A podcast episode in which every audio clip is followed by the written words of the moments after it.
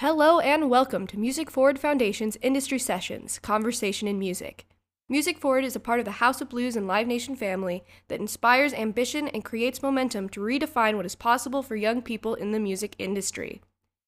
Check out musicforwardfoundation.org for more information and let's get into the show. Good afternoon, everyone. My name is DeMarco White, and I'm your Music Forward host today. For those of you joining us for the first time, Music Forward is a national nonprofit organization inside the House of Blues and Live Nation family with a mission to transform young lives, inspire careers, and champion a more inclusive music industry. We provide artist development and career development programs to inspire the next generation of leaders and innovators. We are excited to bring you another season of industry sessions where we connect our communities to the music industry to discuss careers and trends. We are kicking off the spring season with a month dedicating to knowing your worth, both personally and professionally. And what a better way to get started with today's topic uh, knowing your music rights. So let's get started. We're so excited to have today's professionals here to talk about knowing your music rights, and we encourage you all to chat and use the Q&A boxes to network and get your questions answered. So without further ado, I want to bring out our guests onto stage. So Dae, Loretta, please join me out here on our virtual stage. Yeah. Woo! Hello. Hi, how are you? I'm good. I'm good. Good day. How are you doing? I'm doing good. Thank you for having Perfect. me. Yes, thank you for being here.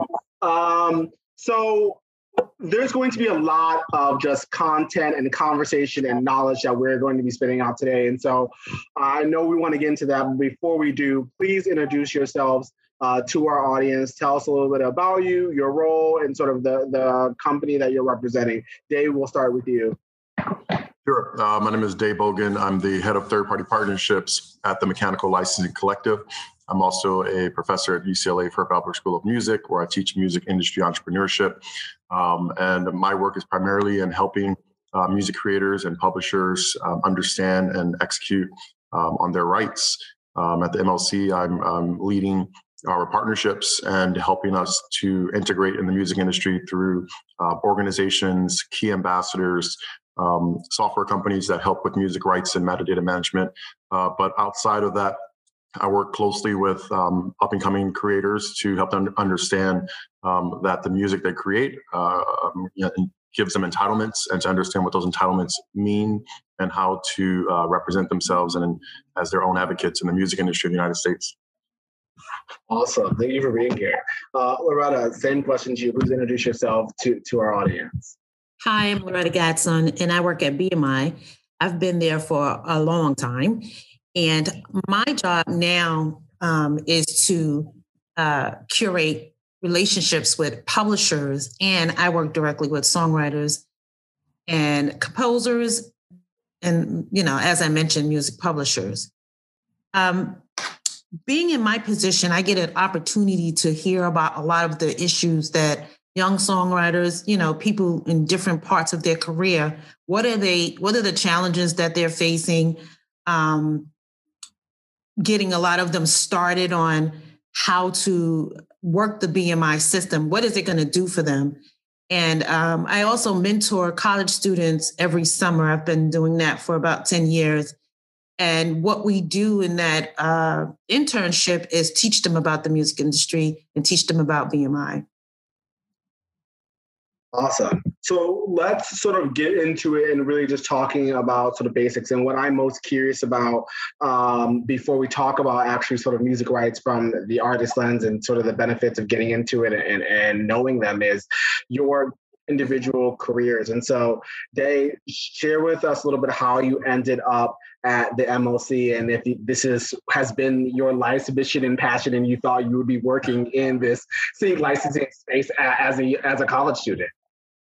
Um, absolutely not. Um, how I got to become the head of third party partnership at the MLC, um, it all began really as a kid, um, you know, being interested in music. Um, I was raised as a vocalist. Um, eventually, you know, in my uh, tweens and teens, I knew that I wanted to be an artist and pursue that uh, any way I could. eventually, I'm from Cleveland, Ohio. So eventually I moved to Los Angeles when I was 18 years old as an aspiring musician. Um, and uh, I always I also I also had a interest in business and marketing and and sort of uh, balance that interest in the entertainment industry through a number of different pathways. Um, ultimately, I went to uh, UCLA uh, where I studied sociology and communication studies, um, and then I got my master's at uh, CSUN, Cal State Northridge, um, and music industry administration. Um, but um, while sort of pursuing the music industry, I also ended up helping a lot of my my friends who are also young aspiring artists, um, helping them um, understand and navigate and think about the music industry.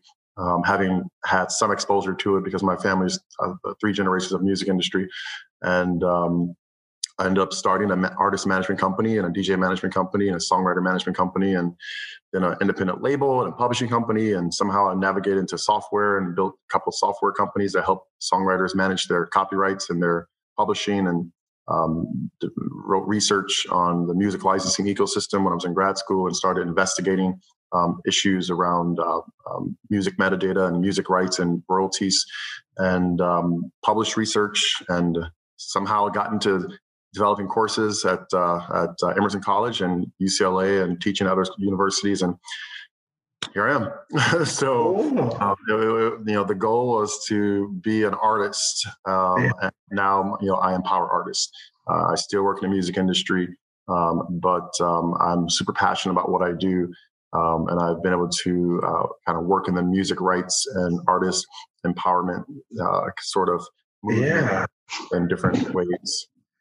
Um, I have to say that I've known you for quite a while, and I've learned just right now three new facts that I didn't know. and so, one, thanks for sharing. But two, I'm kind of upset with myself that I'm just now learning these things.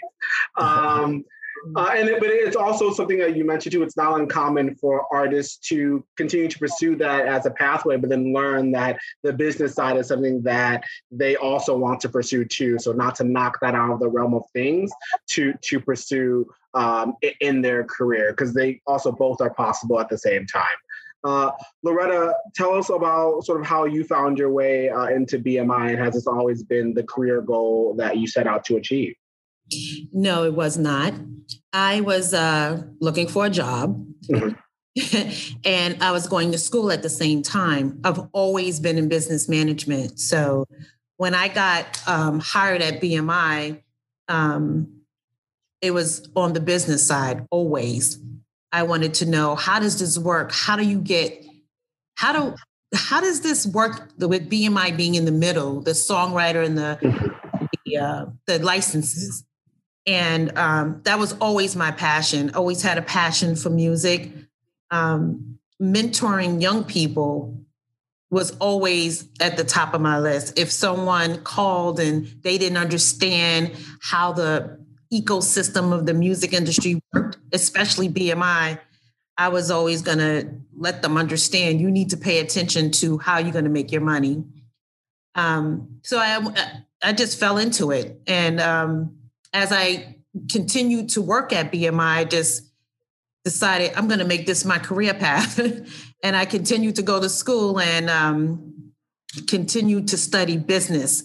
And I have master's in uh, I have a master's in um, business administration. So that's always been my lane, and I never deviated from it. I cannot sing, and I cannot write a song. So I'm always going to be on the business side of the music industry there. Thank you for sharing that. It's, it's it's something that I don't believe is spoken about enough, but like we tell specifically college students to explore all internships because it's equally as important to know what you want to do as it is what you don't want to do. But also just having those internships I'm always like be sort of intentional in the opportunities that you choose to explore because they can form your pathway. And just like you were sharing now, Loretta, sort of how you got into BMI, you needed a job and then you sort of saw a fit and decide to invest in that company as they invested in you. So thank you for for sharing that information. I want to continue uh, just with you, Loretta, and I want you to break down sort of what a PRO is, and then also if you can share not only sort of BMI, but also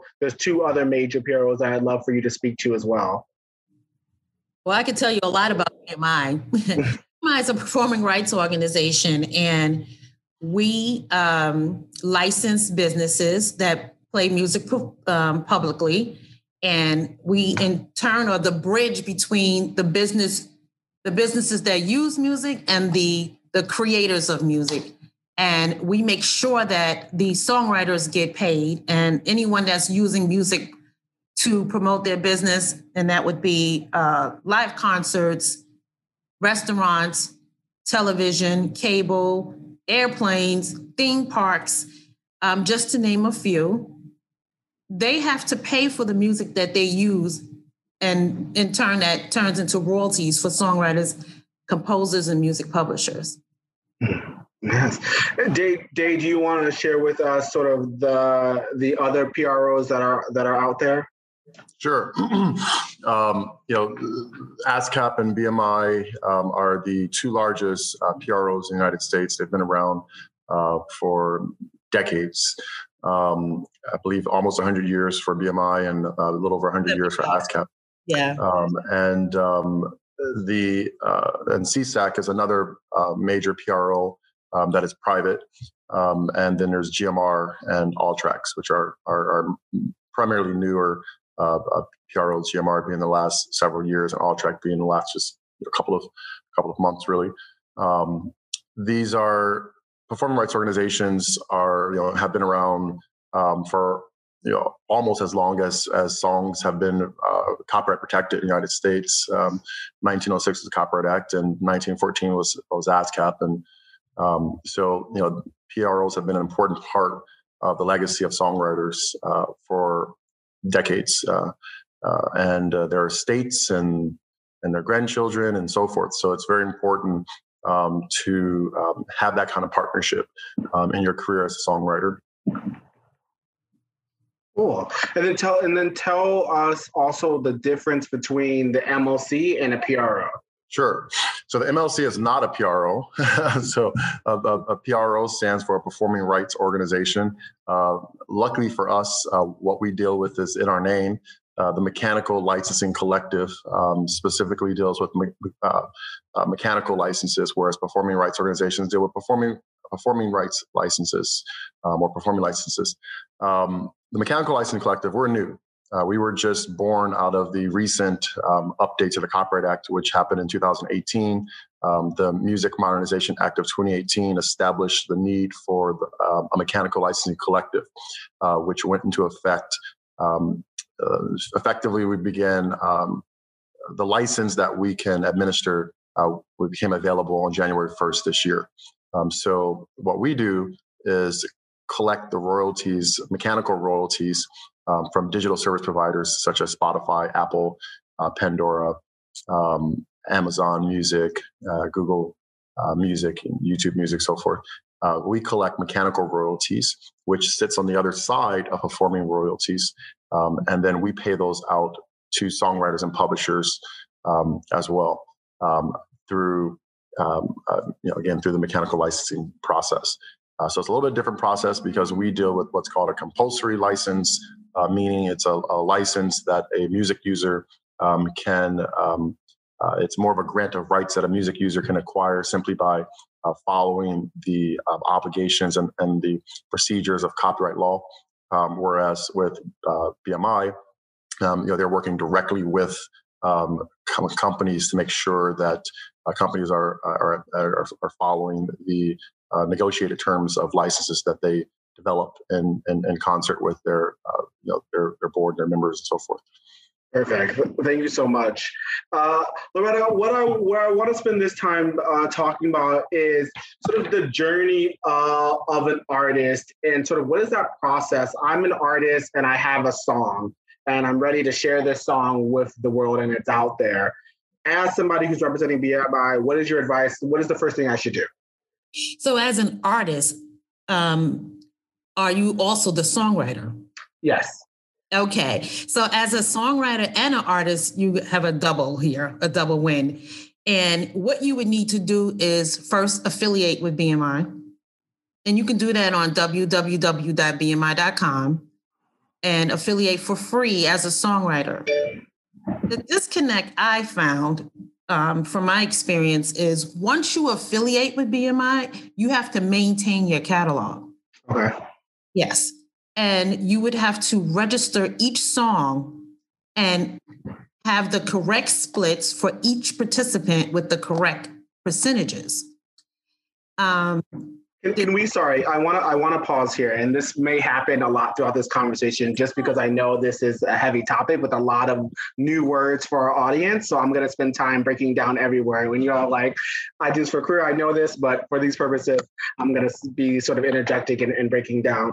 I I want um, I want you to define sort of uh, splits and sort of what is um, what have you seen being sort of the normalcy around percentages when it comes to splits for songwriting? Well, what I can say is um, it's up to the individuals that create the music to come to negotiate what the splits are going to be. Mm-hmm. And sometimes what I've learned from some of the creatives that I deal with is it's hard to have that conversation in the creative process, but it has to happen. Mm-hmm. Point you have to come to a determination of who's going to get what. And I'll use an example uh, of a rap song. And it's one rapper, one producer. Usually, if it's only one rapper and one producer, no sample, they would split it 50 50. But that's not for me to determine. That's for the creators to determine how much of a percentage they would want to allocate to each individual that created that work. Um, usually the writer songwriter gets an equal portion for their publishing share. And with bmi the writer's share equals 100% and the publishing share equals 100% and they have to equal in order for that work to be processed. Now it sounds a little complicated but if once you get the hang of it that's going to be your key to getting paid. Once we have your work in your catalog that's how we make the connection for the reports that we receive from music users. This music was used, and this individual was entitled to get a 50% share of the money that was collected for that mm-hmm. work. Um, that's important. And that seems to be like a major breakdown for a lot of people. They don't either, they don't register their work, they're waiting for someone else to do it. They look in their catalog. And I, I would stress maintain your own catalog. And what I mean by that, you either register your own work or you continuously check in the, your catalog to make sure that whatever you've created, if you're waiting for someone else to register it, that it actually gets there. This Dae I want to ask you because I'm always intrigued by just the support that different artists have. And so I know specifically on this call, a lot of our artists are emerging artists and, and independent artists who aren't really backed by a team or by a label. And there are some artists who are backed by a label and have what Loretta's talking about, where they have a team who is making sure that their song is registered, who's checking their catalog. Uh, in your opinion, Dae, if I'm an independent artist and I'm sort of doing everything on my uh, on my own, which you once were, um, what is your advice? How how should I be tracking my songs? How should I be tracking the usage? How do I how do I look for my catalog in this worldwide web that is so vast? The first thing I recommend is that an independent artist who wants to take um, uh, the music business uh, seriously um, and not just a music hobby, um, take some time out and take a, a basic music copyright course. There's some available online. Um, there's a number of articles and, and, blog posts. I actually have a free ebook that I wrote for the Creative Future, which is a nonprofit advocacy group for music uh, for creators of, of all types. But it's called the DIY Musician's Starter Guide to being your own label and publisher, and it breaks down. Um, it, it, helps you understand what it means to be a writer uh, versus a performer, so an artist, what it means to be a publisher versus a label, and then with those four different hats that you're wearing all simultaneously you know how do you navigate the us music industry so that you're collecting your royalties?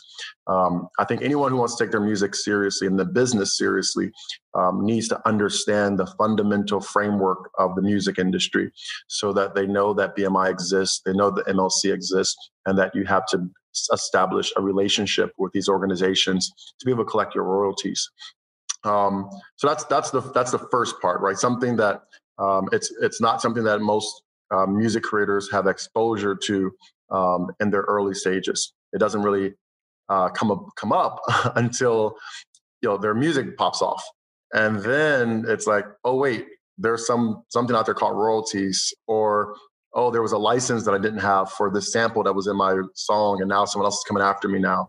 Um, or i got a record deal offer and um, i need to understand you know what i'm signing up for or a publishing deal offer. So just a basic you know cop music copyright or music yeah. publishing uh, course. That's that's my number one recommendation. Um, secondly um, is um, kind of have put some thought into where you would like your career to go. Not every artist wants to be signed to a major label or publisher. Um, some artists enjoy being completely independent.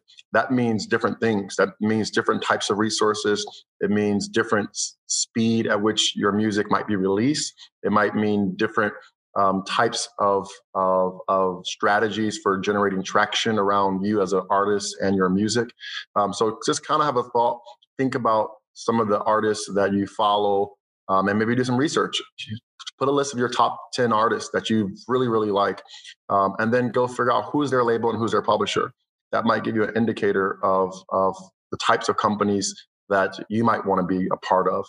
Um, you know, I, when I used to work with um, independent artists, I worked with a lot of independent artists who were, um, you know, self-published artists or self-releasing artists um, who weren't necessarily sure why they couldn't tell me why they wanted a, a major deal, but they knew they wanted one, right? But um, it, it's important to kind of know that because you have to understand what you're you're giving up in exchange for those deals.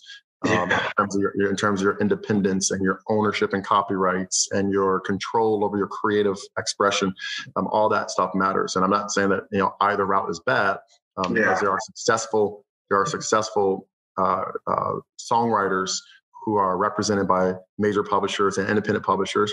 And there are successful songwriters who are self published because they're our board members and our committee members at the MLC.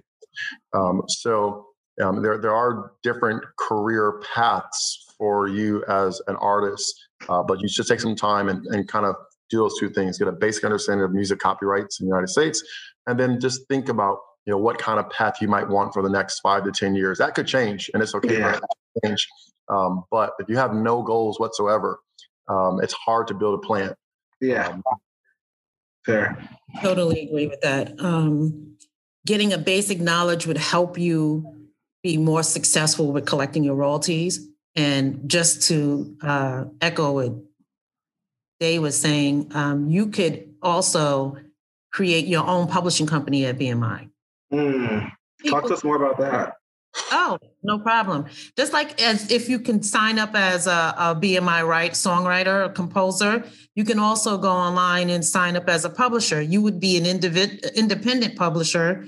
Um, you could make your publishing company uh, corporation, but you will still be the sole owner. You can get into a partnership. Partnerships have different laws, um, so it's best to read up on who has the authoritative rights on certain business decisions if you decide to go into a partnership. Mm-hmm.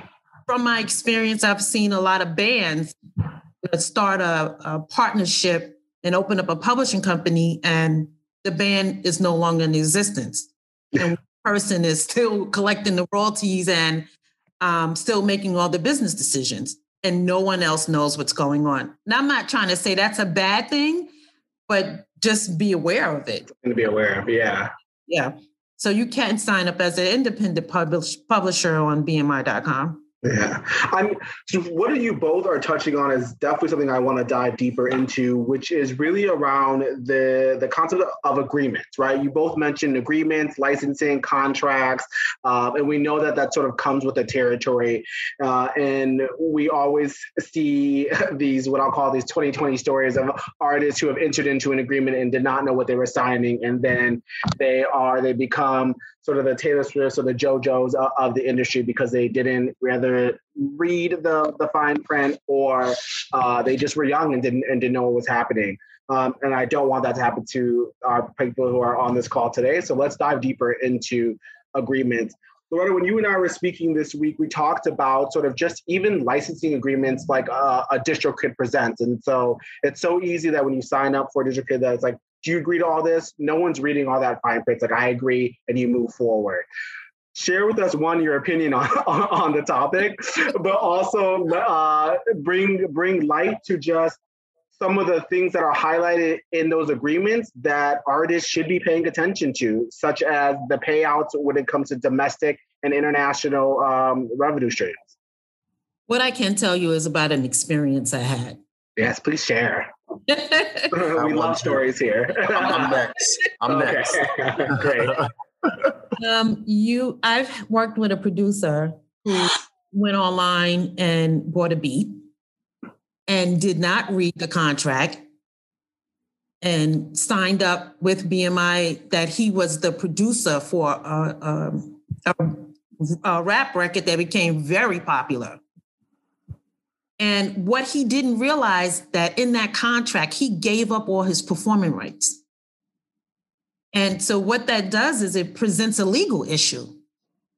And um, I say all of that to say you have to read, no matter how excited you are to get to that next part, you have to read all the fine print, know what you're giving up, what you're signing up for, and are you entitled to register that, register that work and collect performance royalties? You do not want to put yourself in a position to get sued. And you, I mean, that's when all the attorneys start calling me and saying, this person has no rights to this music. It gets a little sticky. yeah. Dae, how about you?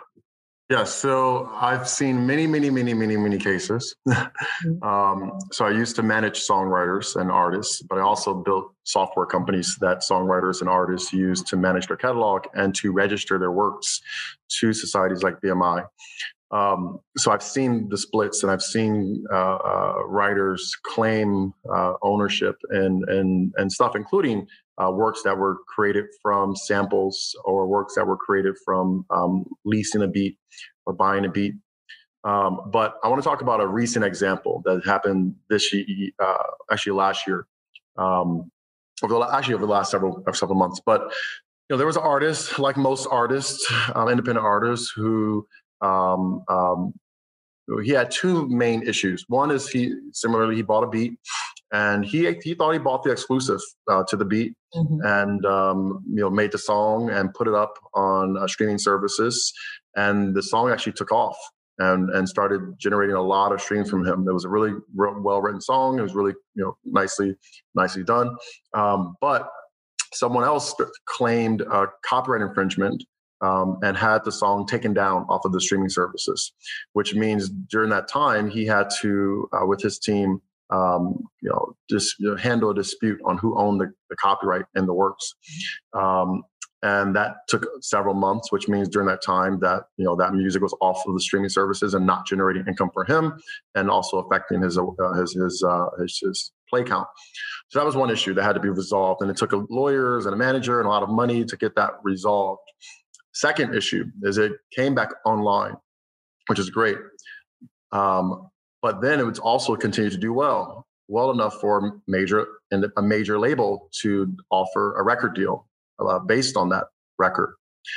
Only for him to learn that the service that he's selected to upload his music through the aggregator had a clause within the terms of service that he agreed to that allows them to collect royalties on that distribution for two years from the date that he signed up, even though he had only been up for nine months and he already got a record deal offer.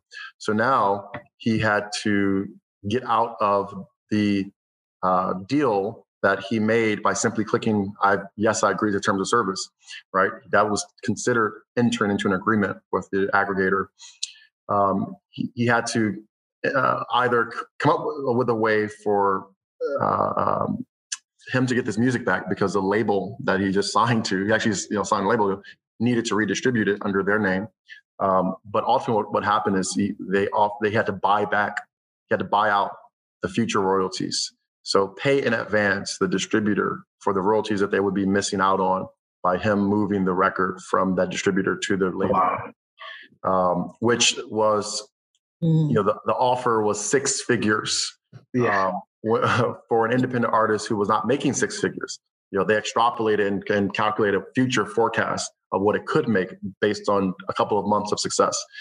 Um, and uh, uh, ultimately had to get the major the label involved and do a deal with the aggregator. So ultimately, at the end of the day, it was it was a it was a it was a mess that got figured out eventually, but it cost him a lot of time, a lot of headache, and a lot of money um, because he didn't read the terms of service. He didn't know that by clicking yes, I agree to the terms of service, that I'm agreeing that regardless of how successful this piece of music becomes, for the next two years, you get this service to collect royalties on that distribution, regardless of what happens in the meantime. Um, and it's it's it's about being aware that, and I said I tell this all the time to artists. Any any service that you sign up for that touches your money, you need to read the terms of service. You wouldn't go into a recording contract or a publishing deal without reviewing the contract or having a lawyer review the contract or a manager review the contract. You shouldn't sign up for an aggregator uh, who's responsible for uploading your music to a service, to DSPs, to digital service providers. Like mm-hmm. you shouldn't sign up um, for anything that's going to touch your money without you reading the terms of that relationship. And that terms is spelled out in your terms of service on the website. Yeah. There's a eh, there's a lot there. Go ahead, Loretta. Read all of it. I mean, yeah. all the fine print. yeah. All of it. All of it, not just the first page and the last paragraph. Right, fair. And there's also, I feel like that's just that's just life in general. It's just not in music rights anyway, but life in general. Um, but the I think this is also important, though, just to go back to what you were mentioning earlier, Loretta, about split sheets and and being in that room and how sometimes it can be awkward but it's not just those verbal agreements that you should be making you should be writing down every agreement and every iteration of it needs to be written down somewhere and signed by those who are who are agreeing to it because just as the story that Dae just shared like had there been something well this sort of different but had there been something on in writing uh, if you're talking about songwriting a song or producing with the rapper that you were talking about loretta had there been something written it could be a whole, a whole different situation. So i just want to stress that point with our audience. Uh, i want to pivot a little bit because we're talking about sort of the different revenue streams for songwriters and artists when it comes to royalties and music rights. And something huge has just happened uh, with the MLC specifically. And so, Dae, I want to uh, cue you up to share this amazing news and what it means for the music industry and what it means for artists and songwriters. Sure. Um, so in 2018, we passed, uh, uh, Congress passed the uh, Music Modernization Act um, after many years of negotiation uh, between stakeholders that included uh, performing rights organizations, record labels, publishers, digital service providers, um, advocacy, advocacy organizations for songwriters, and so forth. Um, so we passed the Music Modernization Act, and that made an update to the Copyright Act, um, in, uh, including uh, three parts. Title One, which is an update to um, how songs are licensed for digital service providers in the United States. And then Title Two and Title Three, which has to do with uh, sound recordings, pre 1972 sound recordings, and um, and with producers and engineers. We're not going to dive into, uh, but one of the things that um, uh, the service, um, so that, that the legislation did, uh, was created a pathway uh, for uh, publishers and songwriters to um, um, have a streamlined method of receiving um, sort of unmatched um, or past due royalties associated with the usage of music um, that may not have been uh, properly um, uh, or attributed or correctly attributed due to a number of reasons. Um, we call that the uh, unmatched uh, royalty. So, for example, if I write a song and um, I'm using a uh, aggregator to upload my music to um, a, a, DSP like Spotify or like Apple Music or like Amazon Music, um, and I have not registered my song with the types of companies that are and organizations responsible for matching those usage reports that Loretta talked about earlier to the song ownership information so that they can then calculate and pay out royalties to the owners. If I have not done that part, registered the works, um, or someone hasn't done it for me, like a publishing administrator, um, then as far as the music industry ecosystem is concerned, the song doesn't exist because there's no record of its existence. Um, if it hasn't been registered with the Copyright Office and it hasn't been registered with a society of, of, of different types, um, then the song doesn't exist from a uh, from an administrative record keeping standpoint. It may technically exist because it's in the music and it's on a service, uh, but it hasn't been registered, right? It's like, for example, if I tell, I give this artist, I give artists this example all the time. If I have a nine to five job and I have to clock in and clock out, and I go to work every single day for 40 hours a week, but I never clock in and clock out, I can't get paid for those hours I work because I never, uh, there's no record that I actually worked, right? So when you're creating music, um, we have to have records in the music industry that the music exists so that we can match up um, the earnings against that music to who should be paid out for for that music. Um, so, anyways, uh, for many years and for lots of different reasons, um, the industry as a whole has been accruing unmatched um, um, earnings. Um, and now the MLC, our organization, is responsible for receiving this historical unmatched data uh, from digital service providers who are um, using or, or, or, operating under uh, the new blanket mechanical license. So we just announced on our website um, that amount, which is over $424 million, um, and that you know we are obligated under um, the statute, the Music Modernization Act, to match that historical data um, to uh, the copyright owners and then therefore pay that out for the purpose of paying that out. So that's going to be a process. We need the help of the, the songwriters and publishers um, who need to join the MLC, just like they must join BMI. Uh, you can join us for free. Um, as a songwriter, you can use, if you have a publishing company that you set up with BMI, you can use that same publishing company to join the MLC um, and to use um, the IPI number that BMI assigns to you as a, as a publisher um, and set up an account and start registering the same songs as you register with BMI. You register the same songs for MLC. Um, every time you write a song, you go to your BMI account, you register it. You go to MLC account, you register it. So when we receive reports about the use of that music from digital service providers, BMI pays out one type of royalty called performance royalty. Mm-hmm. We pay out the mechanical royalty. So as a songwriter, you're getting your full royalty profile from your your two organizations, your your MLC and from your uh, PRO. Now, there's other types of royalties out there. I'm not going to dive into, but I do want to say that because we're recording. but uh, in terms in regards to MLC, you know, we're paying out the mechanical license uh, uh, royalties, and um, you have to sign up. But yes, those back royalties um, or unmatched uh, historical unmatched data uh, was a big news. It was big news. It's on our website. You can uh, go to uh, uh, the MLC.com and learn more about the historical unmatched data. Yeah. So with the, go ahead, Loretta. There's one piece of information that they mentioned that I want to kind of hone in on. Yeah. And An IPI. The IPI number is critical. It's a universal identification number to an individual and to your music publishing company. And you should always know that number so you will not get mixed up with another person. Um, I'm just speaking from experience that. Absolutely. um, let's so in the music industry, there are different types of music codes. Um, and these codes are unique identifiers to identify parties and assets mm-hmm. um, and contributions surrounding a piece of music. Um, so if if if me, um, Loretta, and yourself uh, all co-wrote a song, um, we're going to have a unique identifier for our for our name called an I number, interested party identifier, um, and then um, I might have a publishing company, um, and that publishing company will have its own unique identifier as well. Uh, but the song that we all wrote on will have a, its own unique identifier as well, called an ISWC code um, or ISWC, um, International Standard Work Code. So these are identifiers um, that are that's used in the publishing industry so that we can make more efficient the process of identifying and um, disambiguating um, people and assets for the process for the purpose of, of allocating for the purpose of attribution and then ultimately allocating royalties.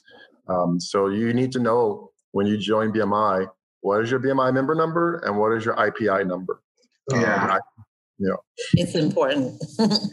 I want to take um, a question from our audience, and this, and I feel like Dae, you might have answered a little bit of this in talking about just the new, um, the new, new, the new news on what's happening with the MLC uh, and, and, paying out these songwriters and artists. But Jen Martinez um, asked, really around uh, is it possible to collect retroactive royalties? So if she has a song and had it on SoundCloud or Bandcamp or whatever it might be, one of these free free platforms, and it got played at a concert, uh, but she hadn't registered it with a P, with a PR or with an MLC, uh, is it possible to go back and sort of ask ask for those funds?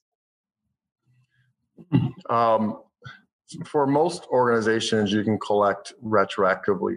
Um, there's going to be a difference in how far back uh, you can go based on a number of factors um, the type of use, the actual company that paid out the royalties in the first place. Um, for example, um, in the film and TV world, you know, you may not be able to go back as far as you can for a digital service provider.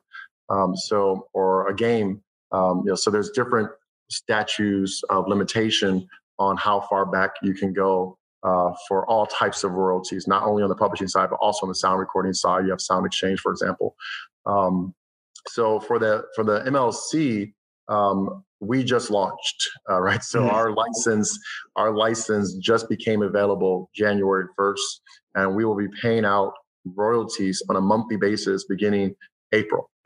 Um, so for those who have been earning streams on interactive services like Spotify and Apple Music and Pandora and so forth, um, starting January 1st this year going forward, um, most of that, most of those royalties will flow through uh, the Mechanical Licensing Collective starting April. Um, mm-hmm. Now, in regards to everything that happened prior to January 1st, 2021, that is what the big historical uh, unmatched royalties announcement was about, mm-hmm. I posted in the chat, by the way, so everyone can click on the link and thank you. Go to that later. But that so that's the details about that. You can go read read up on that. Yeah. I can tell you in regards to a PRO, it's in the contract. We're only going back three quarters. Oh. So again, that goes to reading what you're signing up for. One of the things that's also in the contract is that it's the songwriter's responsibility to stay on top of what they're collecting, what they're not collecting, or if you have a publisher who makes the business decisions, they're supposed to also keep on top of what you're collecting. So it's best to know what you're collecting and what time period. We have a nine month lag on when we collect royal when we pay out royalties to the time that we actually get in the information. So if you're not paying attention to your catalog and what you're getting paid for, you're only subject to getting three quarters of back pay. Right. So I, I think that's a great point to make mm-hmm. um, um, because sometimes artists don't know when they're receiving payment. Um, you just look at your statements; it tells you from what period that statement that that payment comes from, right? So if I had a song that was released in January, um, then nine months later is when you is what Loretta's saying that you will start to receive payments if you earned uh, uh, eligible uh, right. Uh, activity in January. Uh, for the MLC, we have a 75 day uh, gap. Mm. So if you were um, in January, then it's again it's April. Um, so that's a little, little bit faster, but and then it's then it's a monthly basis. So February would then be May, and then March would be June. Uh, so it's a monthly basis with a 75 day gap. Yeah. I love that. Uh, the, I mean, you are sharing so many great things today, and, and Jen says thank you to you both for answering her, her question in our chat. Um, I want to take some questions from our audience, and we've been getting a lot in our Q and A. And we also have some of our uh, youth participants who are going to come on screen and, and, ask you some questions directly. And so, our first participant is going to be um, Jackie, who is attending USC and is eager to uh, ask you all a question related to today's topic. So, I'm going to bring Jackie on out to the stage and uh, let them do what they do. Hi, Jackie. How are you? Hi, doing good. How about yourself? Doing very well. Go ahead and ask your question. First, introduce yourself and then go ahead and ask your question to our panelists today. Yes, thank you. Hi, my name is Jackie. I'm currently a student at USC and I have an interest in the music industry. So, my question for you all is what resources would you recommend to someone new in the industry who is looking to learn more about music rights and its complexity? Um, I'll go first because I know Dae has a lot to tell you. um, I, I would suggest getting some books. There's a, a book called this um, this business of music. I hope I'm quoting that correctly. Um, interesting information. I think if you learn the basics first, you will um, be able to understand what role you want to play in the music industry. I would also suggest that you attend panels and seminars so you can learn a lot about um, the different roles, the challenges, um, real time information about the music industry. And um, I think you get more of a hands on feel of what's going on. Dae? Um, no, I absolutely agree. Um, one of the very popular books and um, music industry courses, music business courses, is the All You Need to Know About the Music Business by Donald Passman. Um, this has been taught um, at universities across the country, um, at undergrad and grad level, uh, graduate level. Um, it's sort of you know um, you know one one of the uh, sort of music industry bibles, and in, in the sense that it gives you this broad foundation. Um, and so that's that's one in terms of a broad foundation. Um, obviously, I'm going to go ahead and plug my ebook again because it's a, it's a quick read. I made it for easy digestion. It's it's under 18 pages of actual reading, um, and it's it's a checklist. Um, so it's it's more of a you know here's what it means for you to be a creator, and here's organizations you need to join as a creator in the United States. Um, so it's more of a checklist, and I also give you some um, examples of of how um, it works when you're collaborating with people who are self-published or who have a publisher, um, like what those splits might look like. Um, so it's it's um, it's more of a short read, but it's it's very fundamental. Um, there are tons of these type of webinars, uh, especially now more than ever. Um, so be on the lookout for uh, uh, you know webinars. You, if you follow me on social media, I, am I speak pretty frequently. Um, so you know, I'm, I'm, sort of one resource of, of, finding webinars, but there's many, many, many more uh, than the ones that I participate on. Um, and there, you know, there there are some groups on. I, I, think there's some really important groups on Facebook and LinkedIn um, that I tell my students at UCLA to join um, because in those groups you can ask questions like this um, to people who are music industry professionals, but also people who are are also emerging in the music industry and want to know about things such as internships um, or job opportunities, entry entry level job opportunities for for for new grads, scholarships. Music Business Association, um, House of Blues uh, Music Forward Foundation has several scholarships. Um, so there's scholarships, there's internships, there's entry level jobs, there's online webinars, there's workshops, there's thought leaders who have social media accounts who are very active. So all of that is going on right now you both. Thank you, Jackie. Thank you. No problem. Uh, I want to bring out our, our next participant, uh, Starlin, who will introduce themselves, but also another great youth participant at Music Forward, uh, looking to get their career started uh, in the music industry. So, Starlin.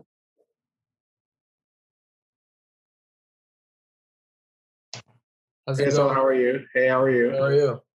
Doing very well. What is your introduce yourself and then also your question for our panelists? Sure. Uh, thank you for having me. Uh, my name is Starlin. I am a student at Providence College. Um, I, am coming from Providence, Rhode Island right now, and I'm a musician and filmmaker from the Boston area. Uh, my question for both of you is what is the most challenging part of your job and why do you find your job important despite all the challenges that come with it? Oh. this industry. Loretta, let's start with you. Yes. Um, the most challenging part of it is dealing with disputes. Um, no that well there's many challenges let's say that. Uh-huh. just thinking about my to, my day today um, dealing with disputes and um, trying to get the songwriters and composers to understand their rights and how to avoid disputes. Um, mainly because of most of the uh, disputes start with uh, copyright infringement, using someone else's work without their permission. Um, if those things could be avoided, you would probably um, have a better experience in the music industry, just know what you can use. Do not use other people's work without their permission. Um, know what copyright infringement is, and um, you know, process your music from a genuine basis. Know that you have to give credit to everyone that's a part of that project.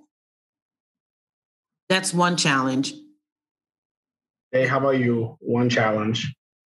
Um, I don't know. I mean, my I I'm not gonna say my job is easy, but it's it's literally my role was created based on my background, uh, which makes me really passionate about what I do, um, and, and I enjoy what I do. So the challenges uh, seem more um, uh, like like welcome uh, parts of, of you know of what I do. Uh, that being said, I, my role is head of the third party partnerships, which is uh, uniquely a role that requires a lot of networking. And I'm, and I'm my personality, as you know, is, is enjoy being very social and networking. Um, so this pandemic right now is probably the most challenging part of my role because I can't be at the conferences, being face to face with colleagues who you normally, you know, use conference as a way to uh, kind of break bread with with people who you've been emailing every day and uh, be on the phone with every day. Um, so, um, being that my role is to establish relationships on behalf of the MLC, um, to do that uh, virtually um, is, a, is a challenge. Now, everyone's dealing with that as well, but the MLC is an organization that was formed during the pandemic, uh, whereas everyone kind of transitioned into it. So, I've never even met my coworkers. Um, because we've never worked together. We were all hired during the pandemic. Uh, so that's the most uh, challenging part. Interesting. Thank you both for sharing, and thank you for being here today. I wish I was trying to find the, the unmute button. I feel I feel your pain. Uh, thank you both for sharing. We're gonna take uh, we're gonna I want to bring on Phoebe, who is our social media producer extraordinaire, uh, but also will be asking questions based off of um, some questions that we got from our social uh, media platform. So Phoebe, go ahead and come on out, uh, and let's do this. Hi. so so yeah, as as you said, I'm Phoebe. I am the social producer for Industry Sessions. Um, and I was wondering, uh, when you're approached about the usage rights for your music, whether it's for like a film or a commercial or something, how do you like appraise your music and decide what you should be asking for in terms of money and all of those things? Well, um, I actually recently helped an artist uh, during the pandemic uh, last year. It was an independent artist who did a guitar cover of a popular song, and uh, an ad agency reached out to him to use it in a T-Mobile commercial. And he'd never, he was a student and never put out music professionally. Um, it was a YouTube video of him, and um, and it was the first time he had that kind of uh, approach. So, like you, he wondered, like, how do I even what do I say? you know, how much do I charge? Um, it's it's first of all, in these books that we mentioned, the business of music and Donald Passman books, they actually do a great job of giving you some ranges based on industry uh, customs.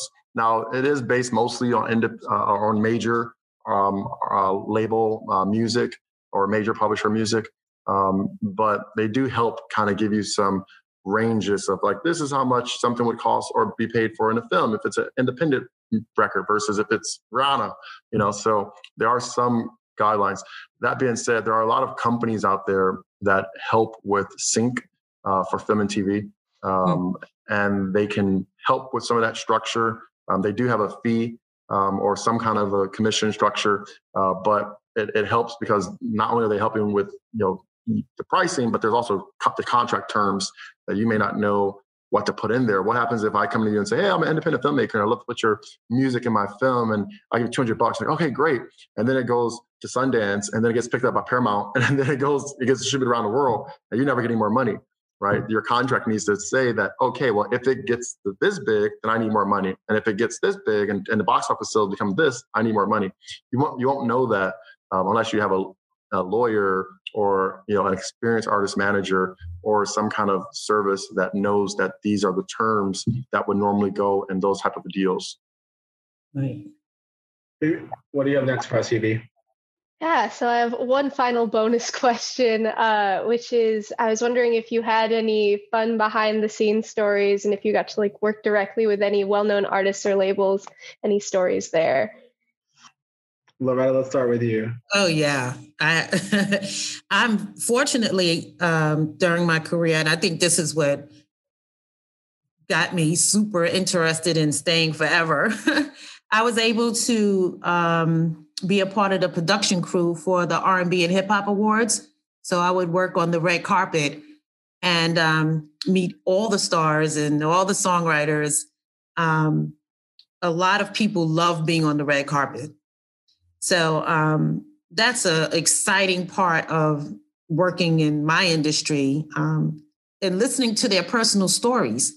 Sometimes we would actually go to dinner together with some of these um, songwriters and uh, you know producers and seeing them in their natural element it's it's exciting. They're just regular people you know so i never had the groupie thing in my in me so just hanging out with people and and just being yourself and having a good time that's an excellent part of my job i love it yeah, I, I agree. Uh, I came out here as an aspiring artist, but pretty quickly, um, sort of in my early 20s, shifted towards the business side, which I've been in for, for the last uh, several years. But um, yeah, I've had exposure to a number of, of emerging and established artists.